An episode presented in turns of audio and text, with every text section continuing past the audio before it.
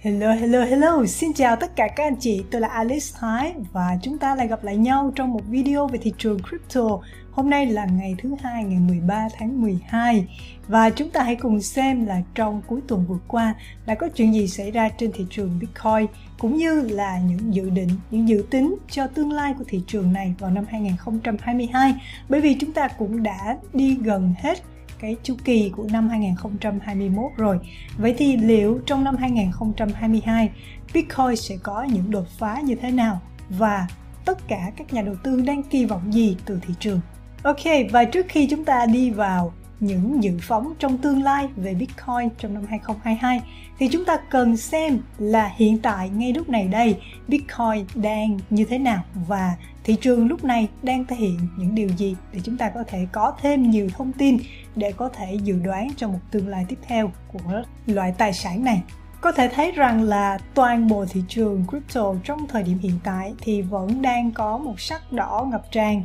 chúng ta có thể thấy rằng là Bitcoin có những cái đợt tăng nhẹ từ khoảng 47 lên 49 50 ngàn, nhưng sau đó thì lại bị giảm. Nhưng mà cái cường độ giảm của thị trường, một lát nữa chúng ta sẽ xem biểu đồ, thì chúng ta thấy rằng là cái đợt tăng lên thì nó sẽ kèm theo một cái đợt giảm nhẹ, nhưng mà cái cường độ thì nó không quá lớn. Điều này chứng tỏ rằng là chúng ta đang ở trong một giai đoạn, được gọi là giai đoạn tích lũy dành cho bitcoin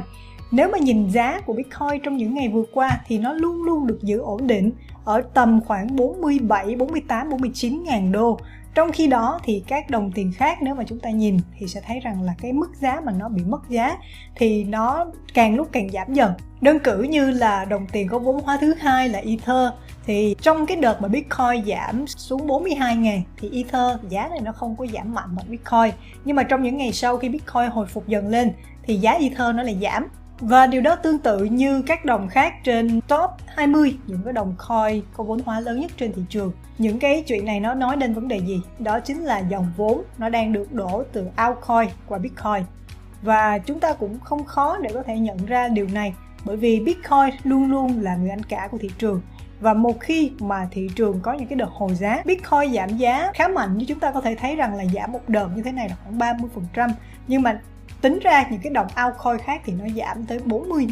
50% và cái điều này chứng tỏ rằng là cái vấn đề về giữ giá của Bitcoin nó đã làm rất tốt. Đồng thời thì chúng ta thấy rằng là càng lúc những cái đợt giảm của Bitcoin, cái cường độ giảm nó càng ít đi. Ví dụ như cái đợt vào tháng 5 năm 2021 thì Bitcoin chúng ta thấy rằng là đã có một cái đợt giảm từ 64 ngàn mà về mức giá thấp nhất là 29 ngàn. Có nghĩa rằng là đã giảm hơn 50% trong khi đó thì đợt này là Bitcoin giảm từ mức giá cao nhất là 69.000 và giảm xuống 42.000 thì đây là một cái đợt giảm khoảng tầm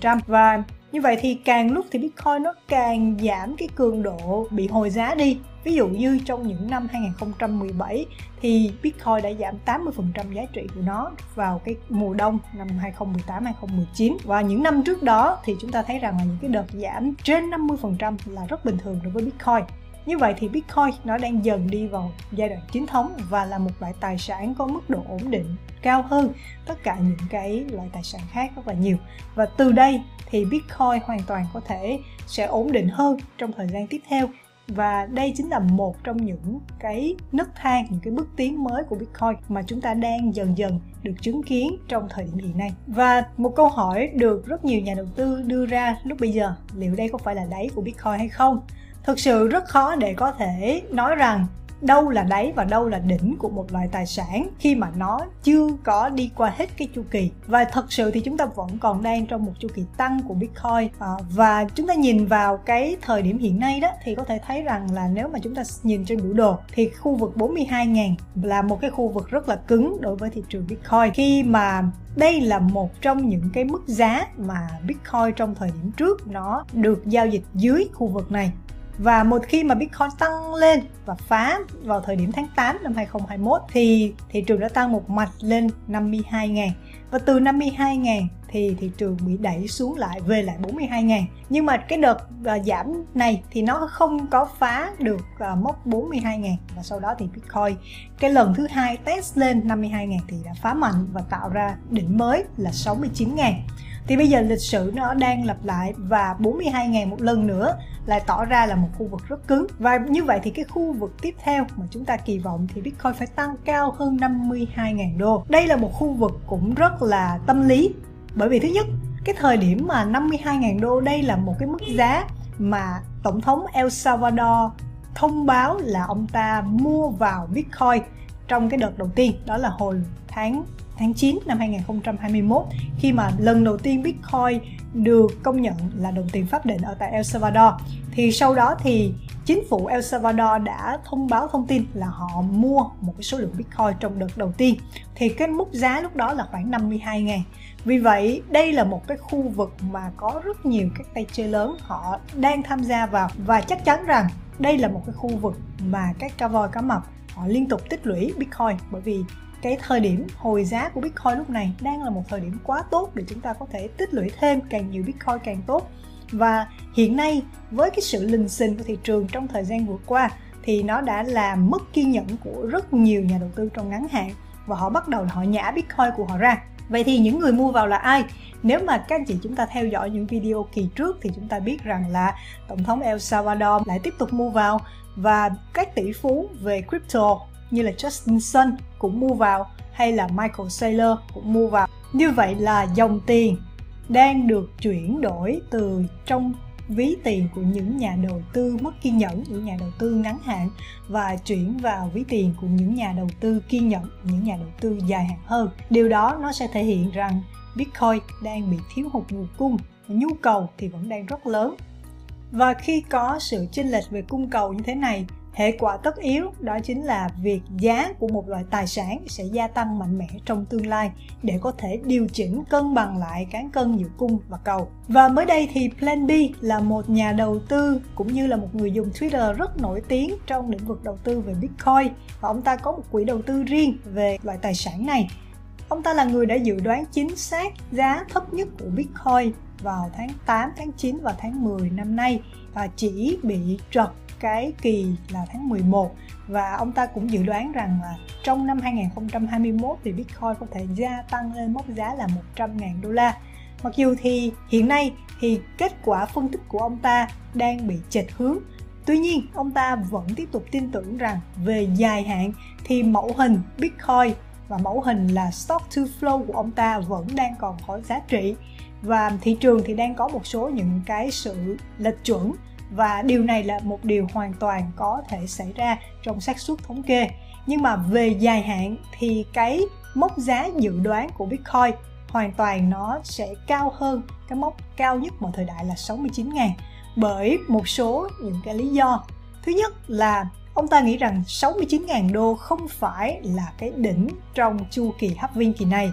Bởi vì chúng ta thấy rằng là mỗi khi Bitcoin tạo ra một đỉnh trong mỗi chu kỳ hấp viên thì sau đó khi mà Bitcoin đi vào mùa đông thì nó sẽ giảm giá 80% kể từ cái đỉnh đó. Trong khi đó, nếu chúng ta nghĩ rằng 69 là đỉnh của chu kỳ này thì đáng lý ra Bitcoin đã phải đi vào thị trường con gấu là thị trường giảm giá và nó sẽ mất ít nhất là 80% để mà cái đáy của Bitcoin nó sẽ là 14.000 đô chứ không phải là 42.000 đô như vừa rồi. Vậy thì á, là nếu mà Bitcoin giảm giá xuống 14.000 đô thì nó sẽ sập xuống sâu hơn cái mức đỉnh vào năm 2017 là 20.000 đô và nó sập sâu hơn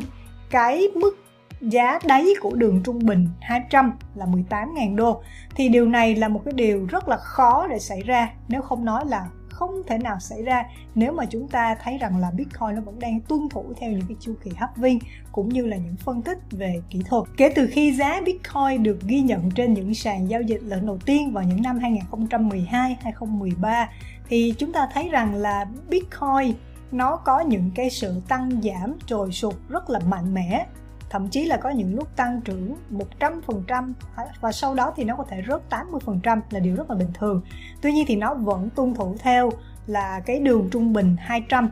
và lúc này thì giá của Bitcoin chưa có khi nào mà rớt xuống quá sâu và sâu dưới đường trung bình 200 cũng như là trong những cái đỉnh của những chu kỳ hấp viên trước thì biết chưa có lần nào mà Bitcoin quay trở lại cái cái đỉnh đó. Ví dụ như trong chu kỳ hấp viên năm 2013 thì sau đó thì đỉnh của Bitcoin là 1.000 đô. Thì trong chu kỳ hấp viên 2017 và sau đó Bitcoin giảm giá thì giá của Bitcoin thấp nhất rồi cũng khoảng tầm 3.000 đô. Nó không quay trở lại mốc giá 1.000 đô. Như vậy thì cái đỉnh của năm 2017 là 19.000 đô. Thì rất là khó để Bitcoin có thể quay trở lại mốc là 19 20 ngàn đô. Vì vậy thì chúng ta thấy rằng là nếu Bitcoin vẫn tiếp tục đi theo tuân thủ theo cái phân tích về những cái chu kỳ halving cũng như là theo phân tích về stock to flow thì cái mốc giá thấp nhất, cái mốc giá đáy của Bitcoin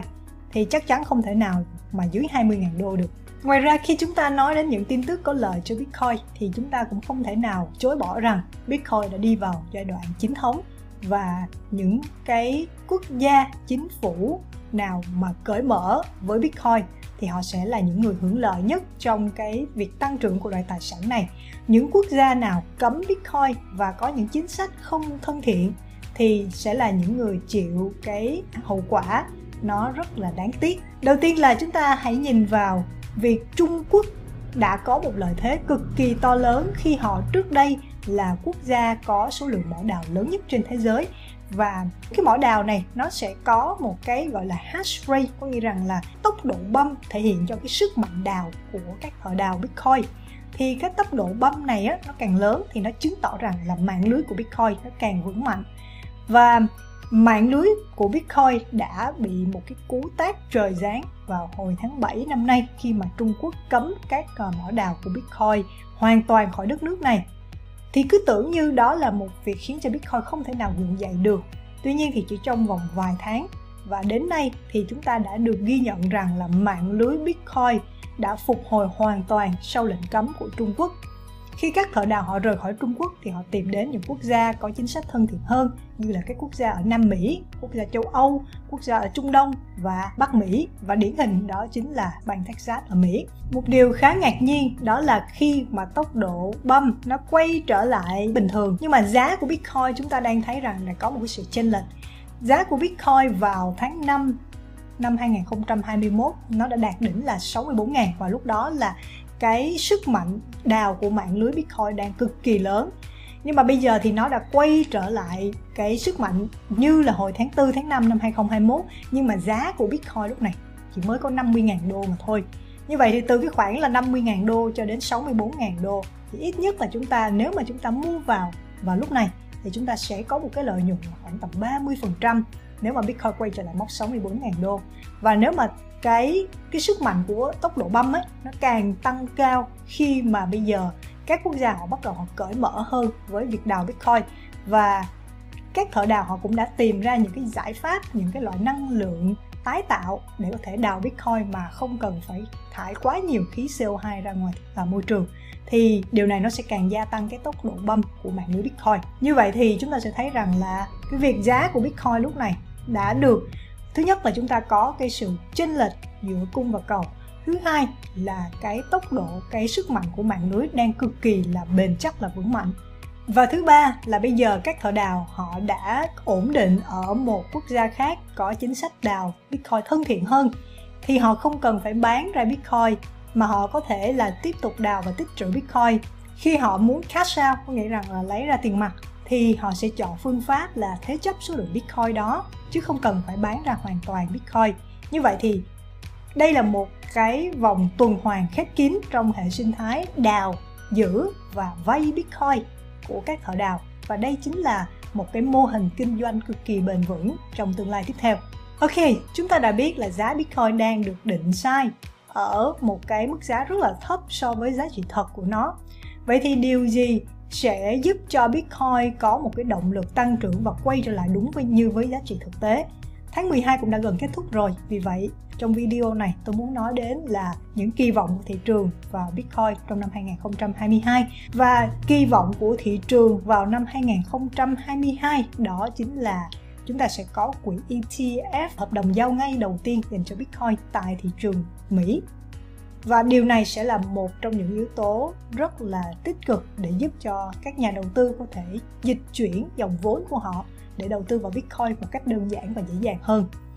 cái thứ hai, đó chính là giá của Bitcoin lúc này nó sẽ gia tăng lên 100.000 đô bởi vì cái lý do là sự chênh lệch giữa cung và cầu nhu cầu đang tăng cao mà nguồn cung thì đang càng lúc càng hạn chế. Nếu mà chúng ta quan sát những thông tin trên phương tiện truyền thông báo đài thì có thể thấy rằng là chúng ta toàn nghe những thông tin về việc các cá voi, cá mập mua vào bitcoin, bắt đáy bitcoin, chứ không có thông tin nào mà họ bán ra bitcoin cả. Chỉ có một cái đợt vừa rồi khi mà bitcoin tăng từ 56 đến 57 ngàn đô thì có một cái câu chuyện vui như thế này là cái ví của cá voi nắm giữ bitcoin lớn thứ ba trên thế giới đã bán ra chốt lời một cái khoản Bitcoin rất là lớn, ở mốc là 56 ngàn. Nhưng mà ngay sau đó thì họ đã mua vào lại Bitcoin ở mức giá là 57 ngàn. Như vậy là chúng ta có thể thấy rằng là bán Bitcoin chưa bao giờ là một cái quyết định khôn ngoan cả. Và ngay khi mà chúng ta bán Bitcoin đi thì có thể là trong cái thời gian ngắn tiếp theo chúng ta phải suy nghĩ lại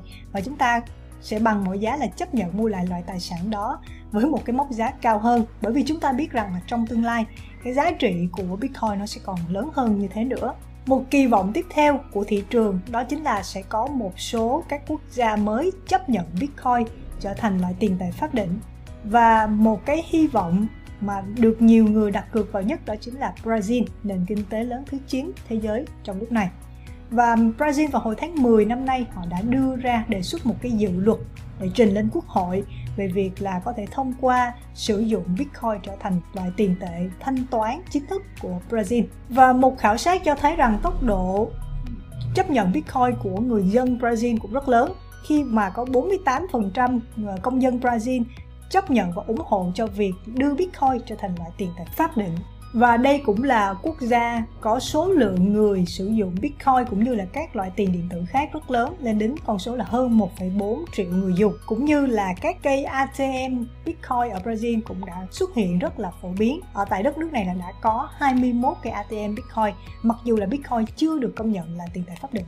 Ok, và đó chính là những kỳ vọng của thị trường dành cho Bitcoin cho năm sau. Và bất kỳ một thông tin nào xảy ra trong những thông tin mà chúng ta vừa thảo luận đó cũng sẽ đều là những cái đợt bùng phát những cái sự kiện kích hoạt cho Bitcoin có thể tăng trưởng lên mốc 100.000 đô la vào quý 1 hoặc là quý 2 năm 2022. Hy vọng đó là những thông tin bổ ích để giúp cho hành trình tiếp tục tích lũy Bitcoin của các anh chị sẽ càng vững chắc hơn. Nếu các anh chị thấy video này hay, hãy để lại một like và một subscribe nha. Đừng quên nhấn chuông đăng ký theo dõi chúng tôi ở phía dưới để nhận được những video mới nhất và nhanh nhất từ chúng tôi. Và chúng ta sẽ gặp lại nhau trong những video kỳ sau với nhiều thông tin bổ ích và thú vị hơn nữa. Xin chào và hẹn gặp lại. Bye bye!